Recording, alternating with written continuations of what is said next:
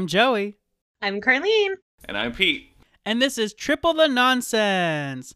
Welcome back, everybody. How are we doing? Good, Joey. How are you? I'm great. This is definitely our first take recording this episode. Pete, how are you doing? I'm good too. Wildly amused. Wildly amused. Um, well, welcome back to Triple the Nonsense. This is our second episode in the education arc, which is very exciting. Last week, we talked a little bit about how we decided to go into education.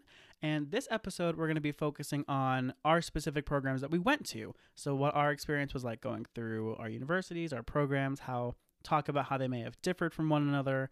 Um, and I'm talking the most because I'm hosting this episode. So, get ready. um, does anyone have anything else to add before we just jump in, or should we just jump right in? Let's jump right in.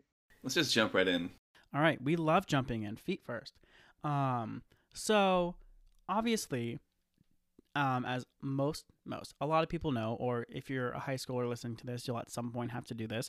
There is the application process and like college search process before like actually getting into college and like going to a program. So I thought it'd be interesting that uh, we could each take a little bit of time talking about our own personal experience with the college application process and how we like you know um, found a specific program that we thought would work well for us at whatever college we ended up going to.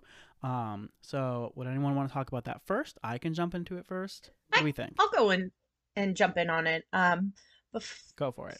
for me i actually went and did some campus tours um here in arizona before i even considered trying to um, apply for anything um, for the program.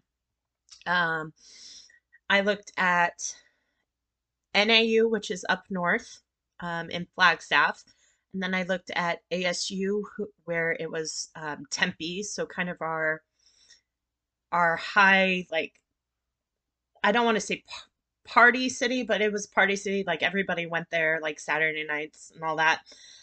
Um, and I was really keen on going up north, wanted to move, go have that experience. Um, so I was very adamant that I only wanted to apply to NAU.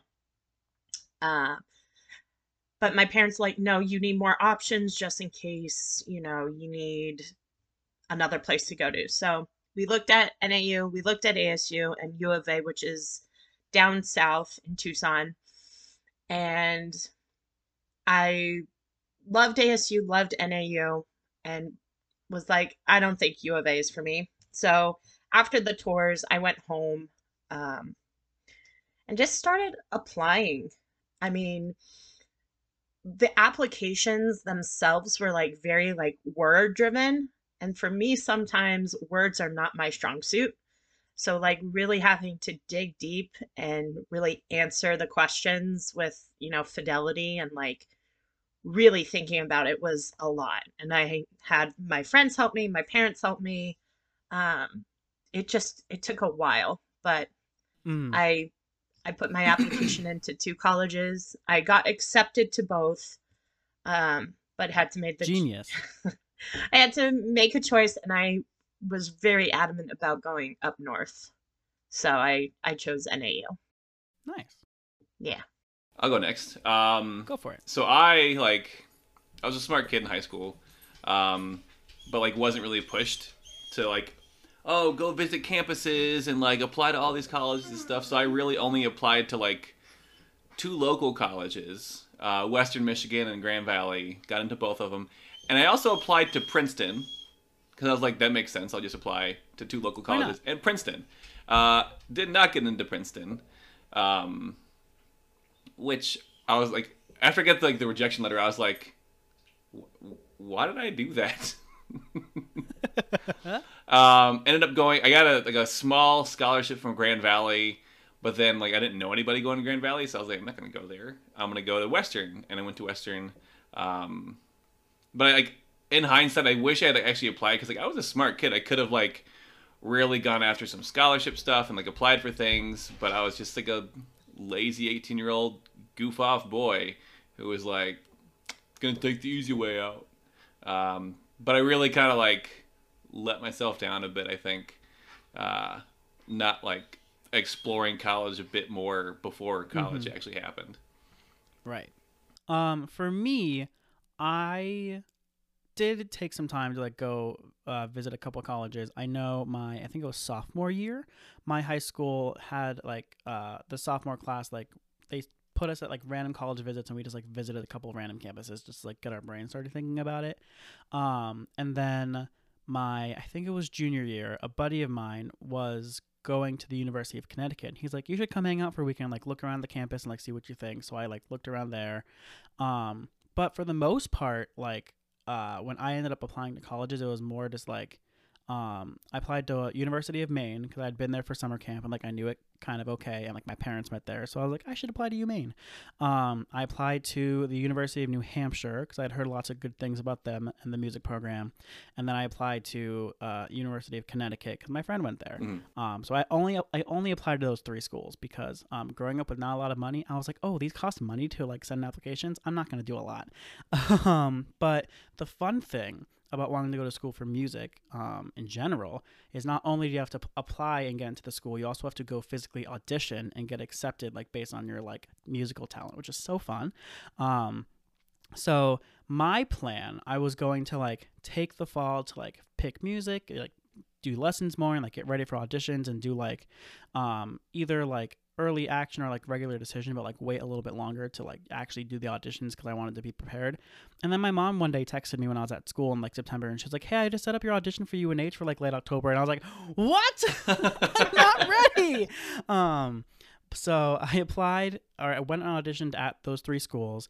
I got into for music at unh and umaine and i did not get into music for UConn, but that's because i like you know when you like know how to do something but then like when you go to demonstrate it it's as if you've never done it before um that's how that audition went Mm. so like i walked out being like i'm not going here because i just knew um so really it came down to like uh, money between uh, University of Maine and UNH, and actually with like the scholarships that UNH gave me, it ended up being cheaper to go out of state there than it was to be in state in Maine. Hmm. So um, I p- wore this on purpose. I went to UNH, and it was Ah. great. um, so here we are, and that was my application experience. Only applied to three schools, got into two, chose the one that had, in my opinion, slightly better music program. Yikes, and uh, worked out financially. So all good things. So do do they offer scholarships based on your performance at your audition though? Um, it definitely, yeah, it depends on the school and the program. Like I know, like UMaine, it was kind of just like the general thing, and it was like here's like five hundred bucks, and I was like that's nothing. Um, but then UNH, I know, I think it was more based on how the audition went, and there was, I guess, um, like different brackets of like here's like the minimum amount you could get, here's like middle, here's a high. Um, and I remember the saxophone teacher there who I auditioned with, he had emailed me being like, hey, do you know if you're going here? And I was like, I don't know. I'm like waiting to hear about scholarships and financial aid and whatnot. And he's like, hold on. And like the next day, I like got a scholarship offer from UNH, which was like Mm. one of the top monetary values often, whatever. And I was like, well, I guess I'm going here because wow. um, so yeah, it just worked out that way. That's really cool. Yeah, yeah, yeah. I actually left off part of my application experience, I guess, because I went to college twice. Right. Uh, oh, true. So my bad. Um, so like, went to Western, not for education. Eventually, uh, then I went to I after I burned out of my old career, I had to go through the application process again, uh, kind of twice. I had to um, apply as a post-bacc uh, to get like another like undergrad degree basically, and then I had to apply to get into the master's program because that was the fastest way to get your teaching certificate was to like go through the master's program, which was a two-year program versus like doing a full education bachelor's, which had been four. So Right. uh, I had to like basically had to apply three times. Um, but the second two times, like it was a lot easier. Like I think I went to Oakland University, and both applications were free to put in. Hmm. Um, and at that point, like with with post-bacc stuff, they don't really just like you're gonna pay for classes. All right, yeah, cool, come come pay us. Great. Makes it easy peasy. Love Yeah. that. Um, so the next thing I think would be fun to talk about um, will will be to uh, have each of us describe what our college program was. Um, and Pete, since you did go twice for two different things, the education degree. um, so you can, you can, uh, so like we can either like sum up sort of our like experience and like our experience in like certain classes, how it went, um, or like how like your specific um educational field like you thought may have like differed from others. We can kind of like however you want to best describe what going through your program was like. Um, to get you prepared to be the lovely teachers you are today. um, um, so does anyone want to go first, or you want me to go first? Either way. I'll go first again, um, because my degree, um, I went for my. So, excuse me. Um, so when I applied to be in the College of Education, um, they had just rolled out a dual bachelor's degree in elementary and special education. So I went ahead and applied to be within that bracket of um, the College of Education, learning both about elementary, uh, elementary education and special education. So my program was kind of a lot of of both aspects. So I would have a semester of doing elementary um, coursework, um, classes, basics, all that, and then another semester I would have, you know, based off my special education um, part. um, I went through the program for my degree in um, in about four and a half years, which is is not very common. Um, but because of like logistics and everything going towards my program, um, I I went a little bit longer um, in college than than normal. But um, it was a lot of going back and forth between classes with elementary, classes with uh, special education. Um, and then my student teaching experience was I was in I was in an elementary school setting, so classroom for the first eight weeks, and then I transitioned to a special education setting for the the last eight weeks. Mm-hmm. Um, and it was very interesting during that time the differences in settings, in teaching styles. And for me, what I had learned in the classroom, like taking notes and whatnot, was vastly different than actually being in the classroom. Mm-hmm. So it was just a lot of, you know, hands on work um, towards the end before I graduated, which makes made it a little bit more easier when I did go for student teaching. So yeah, yeah, yeah, yeah. So my my uh, college experience leading into education, um, I did when I went to Western was initially going to be a math teacher and then just like deviated from the path. Um, mm. But when I went to OU, um, my first year in the college was just getting my bio degree. So it was like four science classes per semester with some of them with labs. Um, it was very intense. I was gonna double major in, in biology and math, and then I was gonna have to do a, another year after that of just four math classes per semester. And mm-hmm. I was mm-hmm. like, I don't want to do that. Um, so then once I got my bio degree, uh, got into the master's program, and that was exclusively night classes, which I was appreciative of because it was for people who, um, it was that that program was geared towards people who uh, either are switching careers or just have a job during the day and, and can't do classes during the day. Um, right. So it's mostly people like I was still on the older side, I think, of the group. Um, yeah, definitely was, um, but wasn't the oldest, which was nice. Um, and they're all like motivated adults. Like when I was getting my bio degree, like I was in some classes as a 30 year old with 18 year olds, and I was like, oh, we should form a study group, and then we have two very different studying styles and philosophies. Right, for sure. Um, so the master's program was actually really nice, and then we also every single semester we had a field placement. Um, so I did a field placement. Uh, my first one was at an alternative school, which at first I was kind of salty about because like I had been a supplemental instructor at the college for biology and for physics, so I I went from like thinking I was like hot stuff, like teaching college students, like going to teach at an alternative school, and I was like I'm not going to be able to relate to these kids. It's not going to go well. Like I'm used to teaching very hard things. And then I got there, and it was probably my favorite field experience out of all of them. Um, It's always good to eat some humble pie.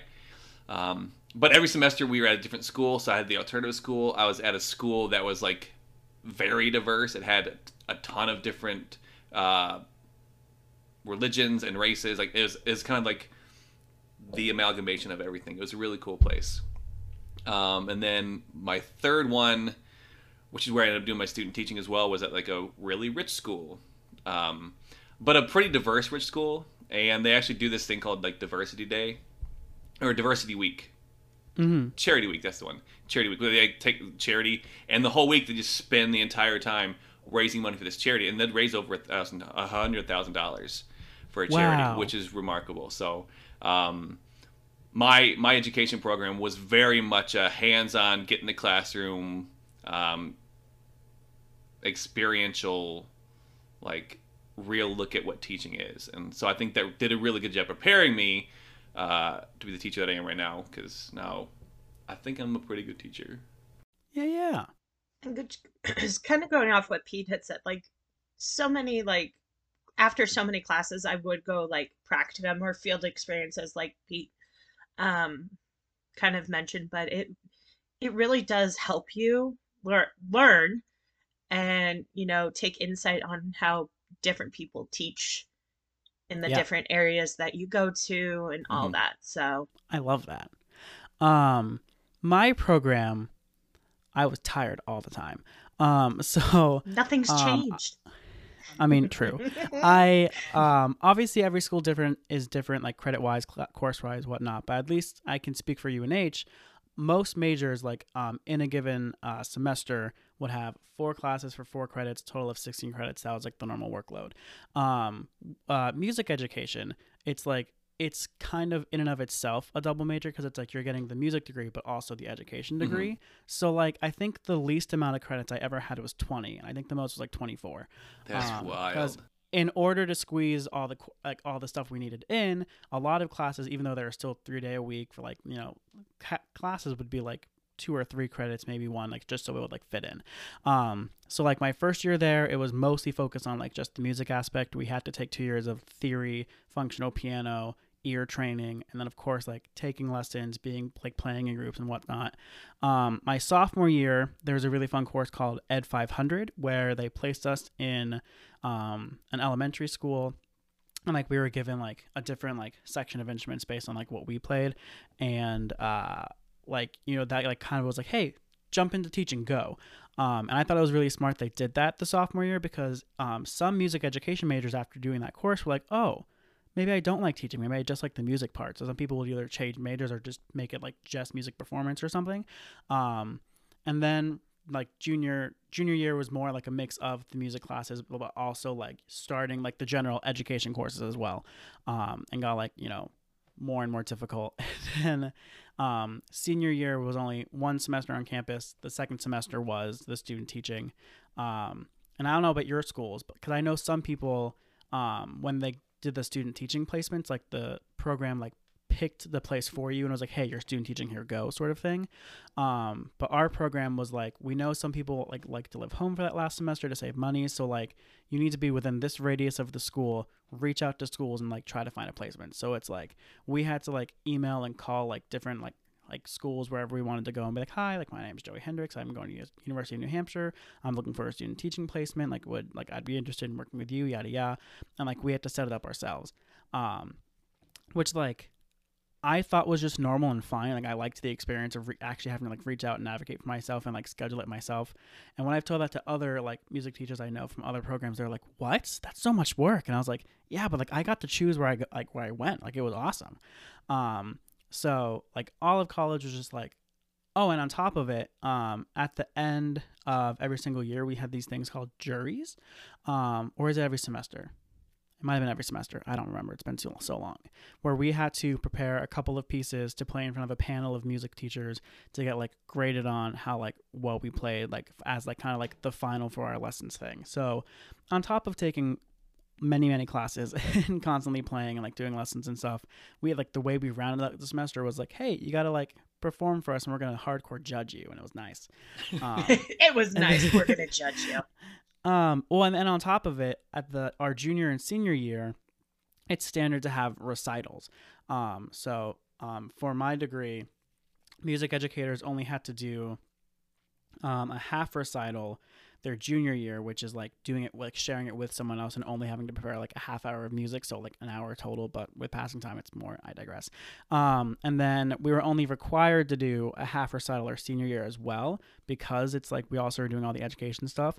But most people either out of stubbornness or just because it sort of became the norm, would do a full recital. So like I did a half recital my junior year and then a full recital myself my senior year which my senior year I had to take an extra class anyways because I took an extra theory class my junior year and I got like not behind, but like I had to like stack up extra classes for we don't have to get into that specific. So um it was um really, really busy, but like I got so much out of it because Pete sort of like you were saying how it was a lot of hands-on stuff and like you know and carleen you were saying the stuff you learned like more resembled stuff you would do in the classroom like the amount of like playing and practicing i had to do was like oh like i need to like know how to do all of these things in like musicality to be able to effectively teach it. So it's like like on top of like learning how to be a teacher, we also just had to like, you know, became better musicians so we could actually be like better music teachers for our students because you're not going to want to hire a music teacher who doesn't know how to play music. Right. Right. That doesn't make sense. I do remember like I'd go from like teaching in the science building and then like I'd, I'd when like during the winter like I'd walk through the building so it wasn't so cold all the time. Um, right.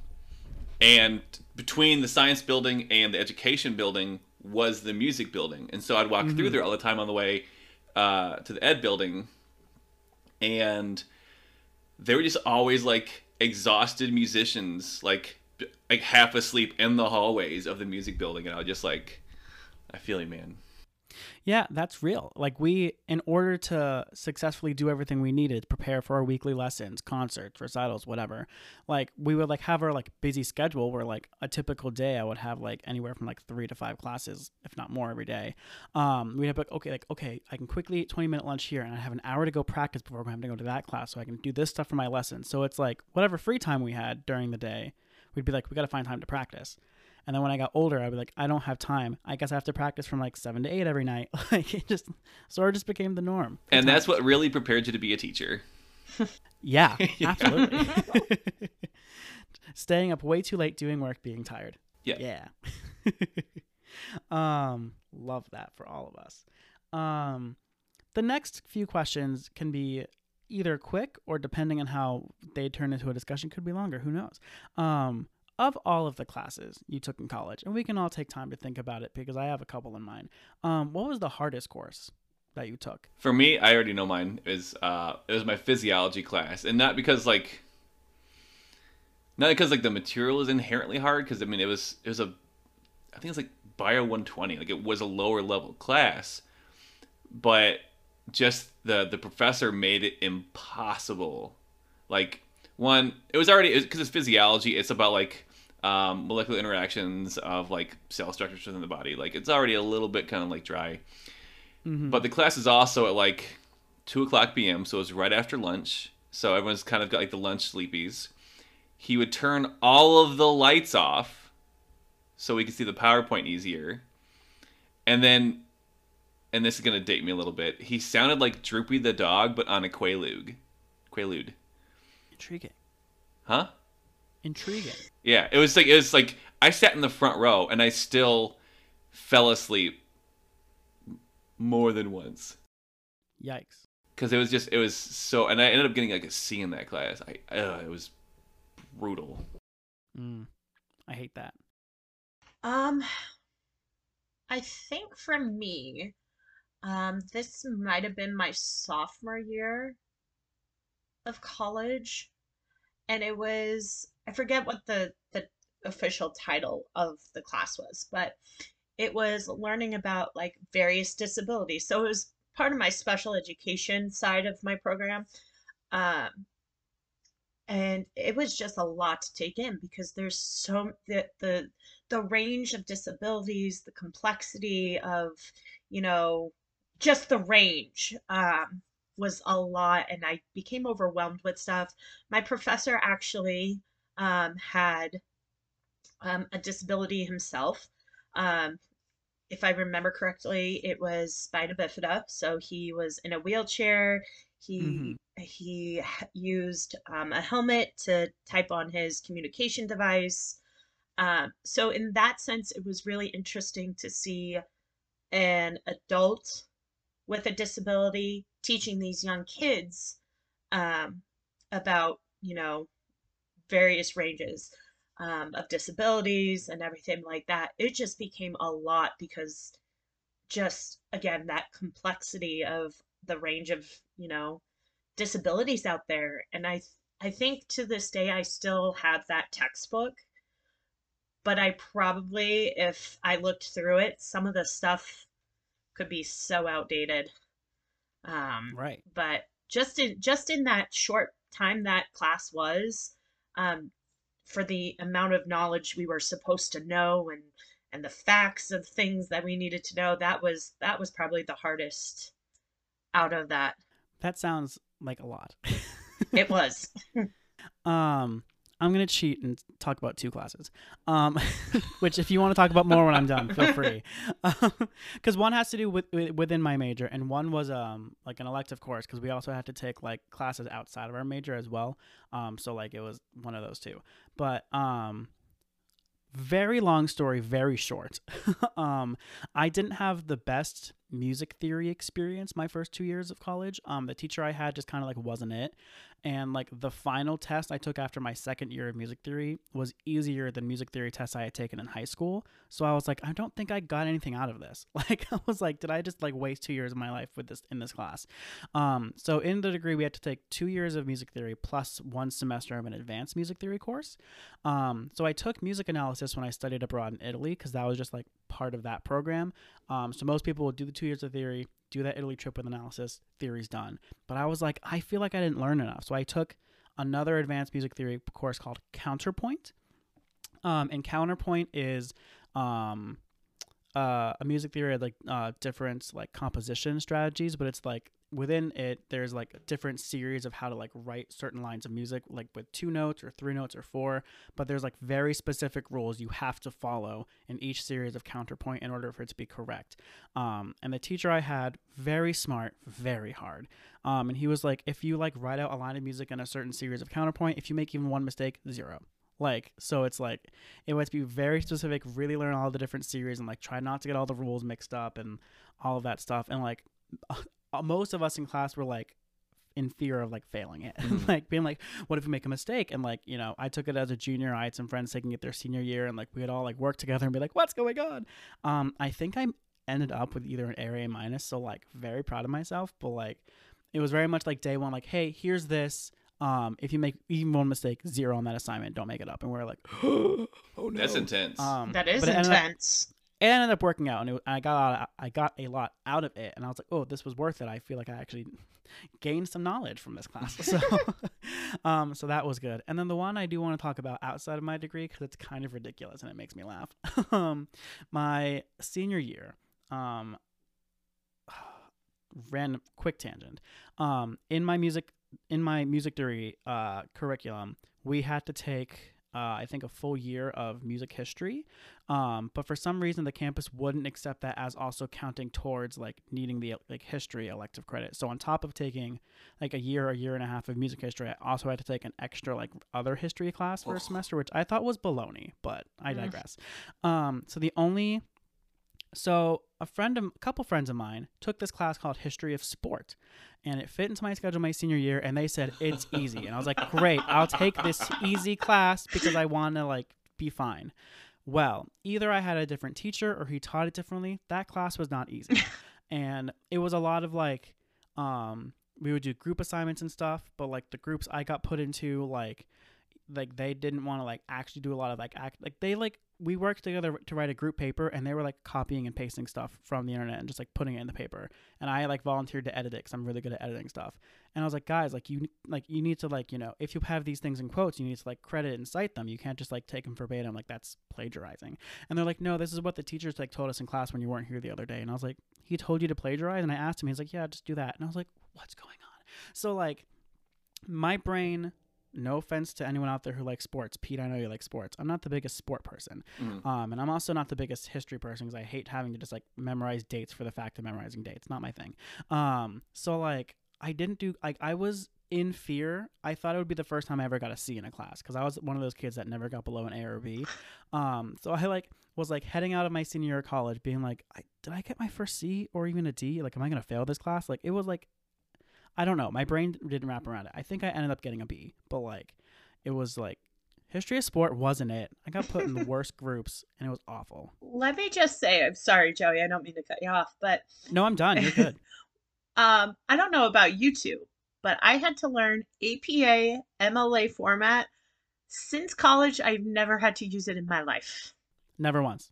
Yeah. I never only had to use citations when I was like when I was a grad assistant going through my master's degree. Um, when we were like when I was editing professors' manuscripts and then making my own. That's the only time I've ever mm. had to use any kind of citation things as an adult.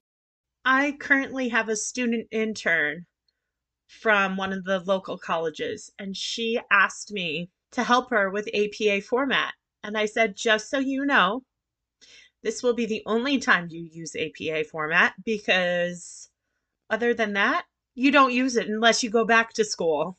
Right. And she was like, Really? I was like, Yeah, I've only had to do it in my writing classes, and that's it. Like, it's it's those little things. Yeah. I mean, that's how I feel about math sometimes. And like, this is not knocking math. I almost went to school to be a math teacher. Love math over here. I, Pete, I know you also love math. But there's so many things that like I, you learn in math. Like, I've never used one since I know how to do the Pythagorean theorem. I don't need it as an adult, unless you go into a field that's like has math involved. Like, I haven't done math since I think my sophomore year of college. My Kinda miss it, to counterpoint to honest, that, um, because like Kate was the same way. Um, she hated math, and she's like, oh, "I'm a lawyer. I never had like what." do I do?" It's like math. One is about like learning how to do hard things, because like whatever job you're gonna do, you have to learn how to do hard things. You want to be a good learner, so you're practicing learning in math class. But also, a lot of math is pattern recognition. Um, and like if you're going into something like law, which doesn't seem very mathy at all, if you can recognize someone's logic patterns, you can like find the error in their logic patterns. Um, so developing that skill to like find patterns is valuable in several other non-math related careers. So Okay. my students are always like, "I'm never going to use this." I'm like, "True, but you're going to learn to like use, or you're gonna, you're going to use those muscles, so to speak, that you're developing." They're like, "Okay, fine." That's a good answer. I'm using. I'm stealing that. I take. I retract my previous statement. I use math. Actually, music and math are pretty linked, so I do use math. But cool, fun, love that.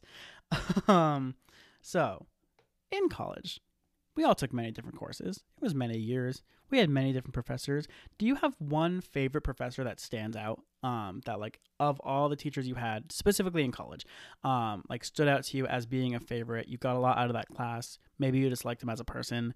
Um, was there any one professor, and you don't have, you can name them or not, doesn't really matter, um, that like sticks with you to this day, sort of thing? Yes, absolutely. Um, it was my intro bio professor, and also had her for my microbio class, and is currently my supervisor at the college I work at, um, and is currently also a personal friend of mine now. Um, So, um, yes, Professor Hallower, you're my favorite professor. You already knew that. Not a secret. Um, I think my math professor that I had going through my elementary like math fundamentals class um sticks out to me because Mhm. She like was blatantly like, you know, this is just one way that you could do it. You know, yes, we have to teach it to you this way, but if you fi- figure it out a different way, you still get the answer, you're golden. And I Mhm. think that still sticks with me because even when I'm teaching math to my kids now, the way that the math book is telling me to teach it sometimes doesn't click with my kids. Right. So I go a different way about it and it, then it clicks. So it's like she was preparing me to be like, all right, if how the textbook is is telling you to teach it, if it doesn't work, go another way until they f- figure out what they what they can do and do it successfully. So I think Yeah, that's really important. I love that. Um, because like you have like the the prevailing meme for education is like well, when I was a kid, I did it this way. Now my kids are having these crossy lines. I don't know how to help them out. It's like you need to be flexible in how you understand math, um, because they could come out with an easier way to do things. Um, so like, why not go with the new, cool, easy way versus like the old, hard way where we memorize stuff? Yeah.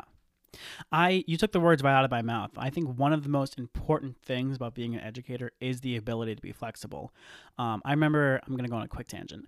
In one of my uh, general education courses, um, we were asked to like write a paper and like use the you know text and resources and yada yada. Um, like what we think like one of the most important foundational parts of educate education is. I think this was my junior or senior year, so I like actually had a clue at this point.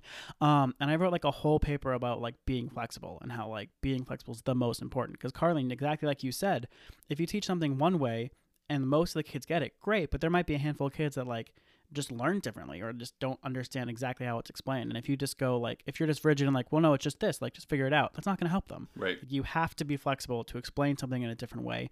And yes, a lot of the time that's like spur of the moment, and you can like, and you can plan ahead. But sometimes something just like won't stick, even if you explain it like four or five different ways. So you have to be flexible. Um, love that. That that that word will continue on to be my my word in my teaching career. That's one of the most important traits for a teacher. So Yeah, that's literally how I live my life. Like I have never been a teacher that's like writes like very strict like step by step lesson plans. Like for me, it's like concepts. Here's what we're gonna try to learn, but like it might not go the way I planned because every class and every kid's different. So like you got to be ready to just go with the flow in the moment. Like that's just how it is. Ah, I could talk about that for an entire episode. we won't. We'll move on. Actually, no. I have to answer the question.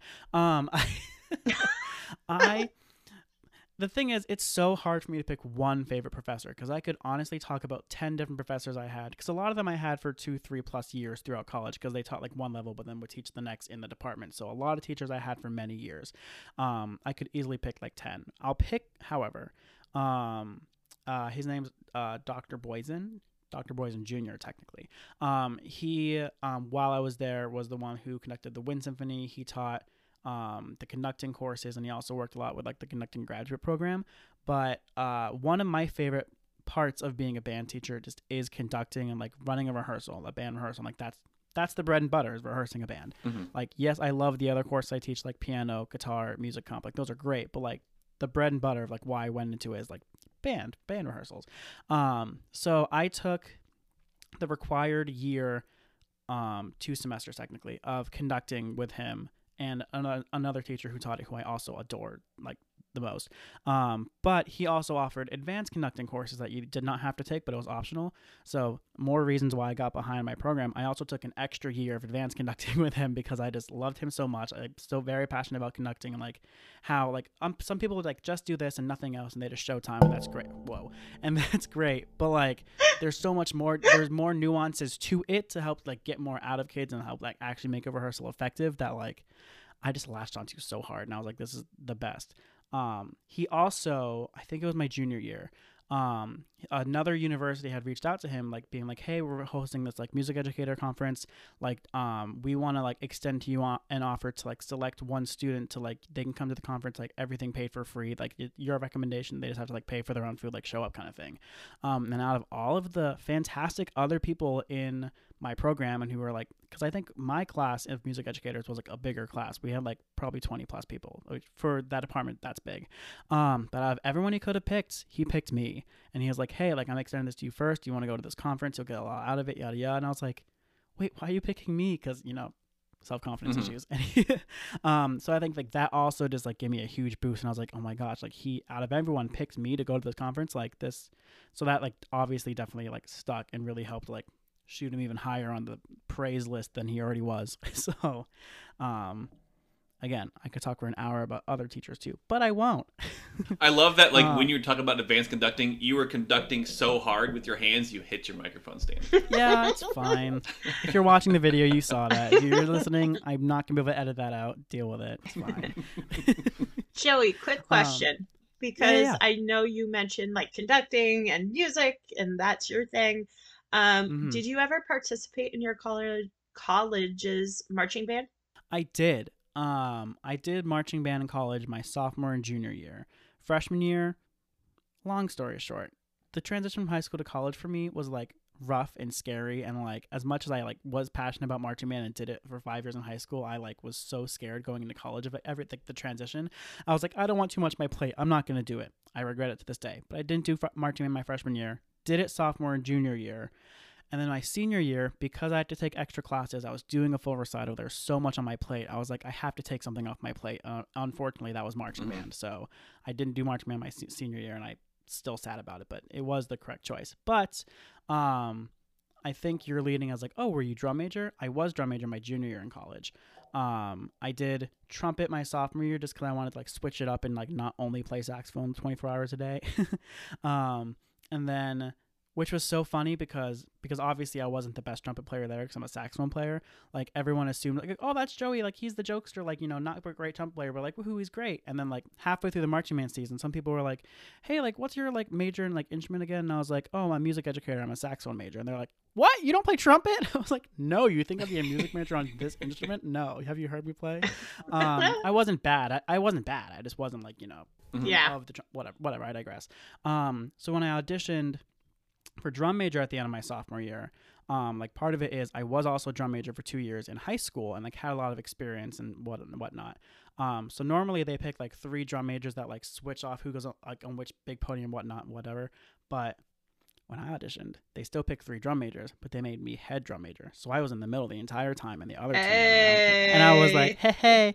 Um, no one expected it, including me, because I kind of went into the audition unprepared. Like, yikes. Um, but it worked out. But it was so fun because one of my best friends, Trevor, was also a drum major, and we just like had a blast. It was so great. Shout out to Trevor. I love your face. Um, so I only have one more question, and it's. I just had a complete brain fart. I have one last question, which I think time wise works great. um, if and this could be as short or as long as you want, because this could just be a one word answer and then done. Um, if you could go back and change anything about your college experience and or the program you picked or anything, would you? Yes and no. Elaborate. I'm intrigued. Yes, because I took, I did marching band my freshman and sophomore year, but because of Mhm. my scheduling and how my program worked out, junior and senior year, I couldn't do it. Hmm. So I felt like a lot during my junior and senior year, I was overwhelmed. Like I could, I didn't have an outlet that I did my freshman yeah. and sophomore year, um, that I can lean on. So that is kind of like Mhm. the only thing that I kind of wish I could do differently is having that outlet again. Um, Yeah. and doing color Similar guards experience. and all that. So Mm-hmm. I think I would have Yeah. gone back to school earlier than I did. Mm-hmm. And you could have been a teacher even longer. Yeah. And if I did that, I could have done math too. Which I mean, I do tutor math a lot right now, especially because my school's missing a lot of math teachers. Um, Mm. because you also played Nerdle. Nerdle. I mean, Shout out, not a sponsor, but for free. Um, but no, I, I would have had more time because I just didn't want to like put off a new career a whole extra year, a whole extra very hard year because like it'd have been like Yeah. Calc two, Calc three, all kinds of like theoretical math stuff, and I was like, this would be a very intense year of math classes, and I was like, I don't feel like doing that, so I could have like taken more time. Um, but I'm happy. I, I love teaching science. I do like science more than math. Um, I was gonna say you're the science guy. I'd hope so. I, I get to, I get to play mathy a little bit with physics, uh, so it's all good. I'm I'm happy where I'm at. That's fair. Um, Carleen, I'll quickly echo because your experience with the marching band was what I expl- like I described. I wish I had done it my freshman year. Um, I feel like my senior year, I probably still would have made the same decision to like take it off the plate because I was so busy. But like, I still also wish I could have like the had the flexibility to make it work and do it my senior year. Like I could have, I just wouldn't have slept and I would have been miserable. So, not because of marching band, because you know the schedule. Um, I will say the one thing I would really go back and change is that I think around my sophomore, maybe early junior year, our department was like, "Hey, like we're offering this new thing now. Um, if you do your degree in five years instead of four, um, you'll get a dual bachelor's and master degree." Um, and like looking back, I wish I had done that. Like especially like where I am now financially in the economy and ah ha ha ha the pandemic. Um, like having a master's degree pay would be lovely. Mhm. But at the time, like I'm the type of person that like obviously I love being in the moment, being where I am, but I'm also especially when I was younger, was like always like so ready for the next thing. So as much as I loved college and I miss it and I do, like by like middle of my junior year, I was like, I love this, but I really want to go teach. Like I'm so ready. I want to get out there and I'll be a teacher. Like I got to do this. Um, like even the idea of like taking a sabbatical now to like go back to college. I'm like, no, I got to find an online program for a master's. Like I don't want to leave. Like I love, I love my job. I want COVID to stop making it hard. So, um, I wish I had done that five year program.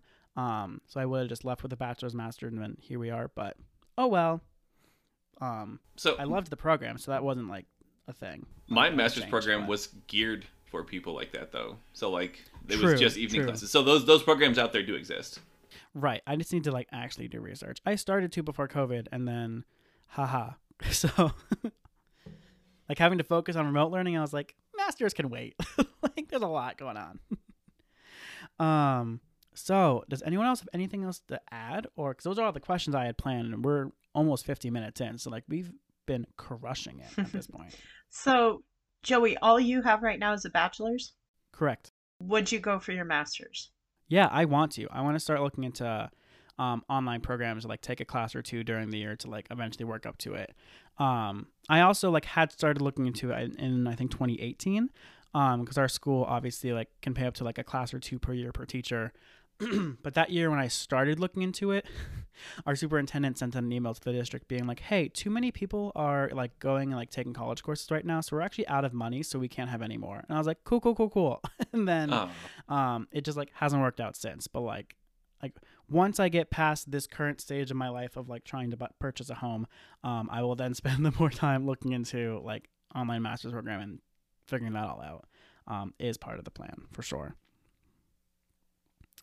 um yeah so before we end this episode um, you might remember last week that we started reading off responses to the questions that we ask on Spotify and or um, like from Instagram or anything.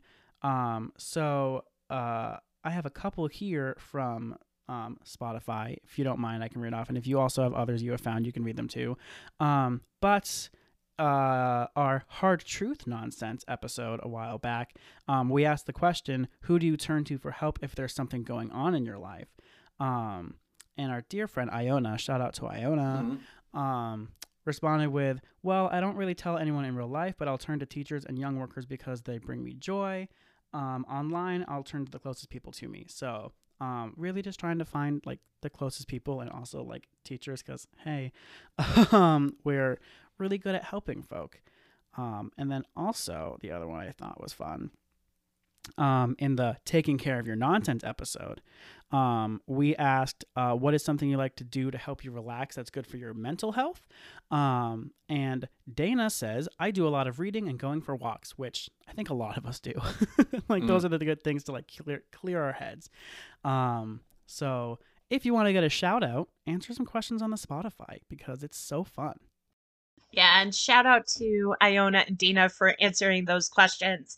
Um, I know we've also been seeing some great questions on the YouTube channel as well, so we'll start pulling those as well.